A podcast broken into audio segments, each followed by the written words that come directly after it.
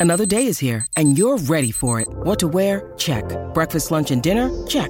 Planning for what's next and how to save for it? That's where Bank of America can help. For your financial to-dos, Bank of America has experts ready to help get you closer to your goals. Get started at one of our local financial centers or 24-7 in our mobile banking app.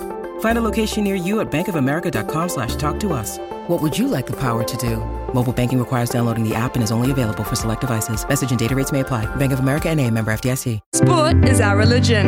And here is Smithy's sermon. Let me start with a quote today.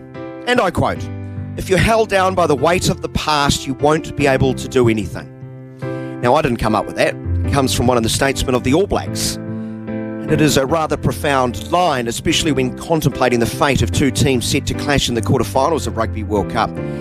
All Blacks halfback Aaron Smith used this line when he was asked about the possibility of the men in black matching their worst ever Rugby World Cup result if they lose to Ireland in the quarterfinals. Funny thing about Smith's quote, it could very well have been muttered from the lips of any of the Irish players. We all know what will happen if the All Blacks lose. There will be anger here, and unfortunately, I suspect most of it will be aimed at the head coach, even though it is a team game. But Ireland are also trying to escape their own history at Rugby World Cups, a history that has a rather familiar ring to it when you read out their results out loud. Quarter-final exit, quarter-final exit, quarter-final exit, quarter-final playoff exit. Remember those? Quarter-final exit, pool stage exit, quarter-final exit, quarter-final exit, quarter-final exit. You get the picture. A record in knockout games, played eight, lost eight. The psychology of this game alone is just one of the thousand reasons why it's going to be so compelling. Will the Irish be weighed down by their history if things remain tied deep into the game? Will the fact that they've won 17 straight test matches see them through troubled waters? I simply don't know. Again, another reason to watch.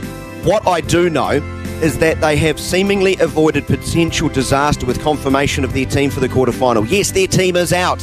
The week started with a spate of injuries in the back three, which left some wondering if they would have to uh, call an SOS to Robbie Stockdale from outside the squad and parachute him into the knockout game. That, thankfully, for Ireland, won't be the case. Wingers Mack Hansen and James Lowe both named to start. Both really important, especially James Lowe with that long kicking game of his. Elsewhere, Ireland's side just reeks of team, stinks of team. A true team, a balanced team. Few, if any, weaknesses. Though they will certainly miss the impact of James Ryan coming off the bench, the Giants' second rower with two Grand Slams to his name is not ready to play.